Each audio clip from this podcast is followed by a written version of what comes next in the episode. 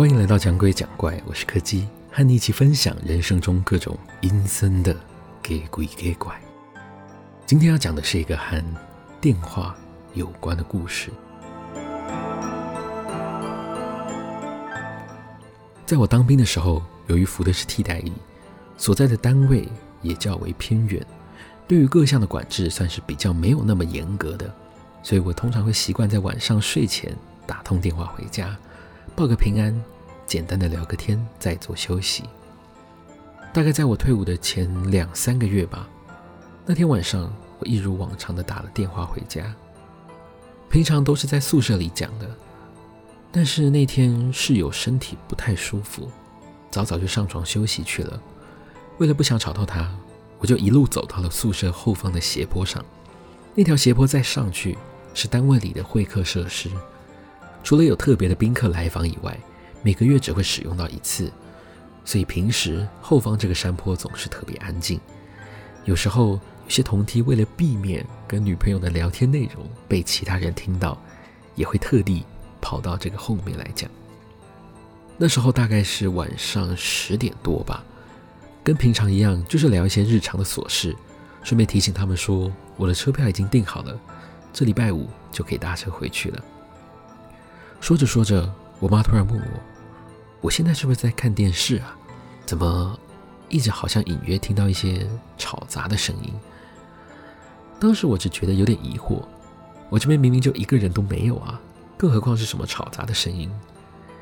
我妈稍微想了一下，她说：“既然我这边没有听到，那可能是家里的电话不小心接到邻居的讯号了吧？倒是现在时间也不早了，有什么事情？”就还是等到回到家来再说吧。我看了看时间，确实也差不多了。跟他们道过晚安之后，我就回到自己的房间去休息了。好不容易等到了礼拜五，在经过一番舟车劳顿之后，我终于回到了台北。出乎意料的，明明平常都是我自己搭捷运回去的，但他们今天竟然特地开车来接我。正当我还在开心的时候，车子已经在庙前停了下来。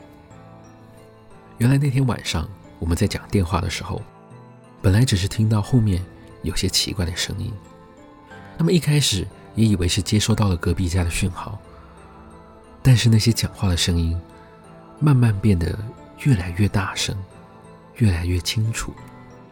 他们还特地把电话转成了扩音模式，直到确定了那些人声就是从我这边发出来的。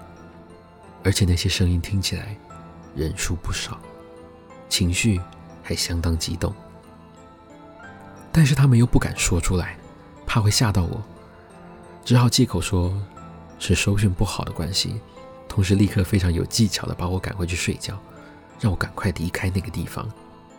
就在他们准备挂掉电话的前一刻，一个非常哀怨而且非常清晰的声音就这样透过话筒传了过来。我也想回家。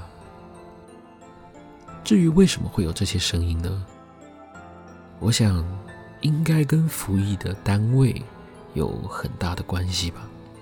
毕竟我的役别是矫正役嘛，那里可是监狱呢。今天的故事就到这里告一个段落了。如果喜欢我们的节目，别忘了收听每周四的更新。我是柯基，我们下次见。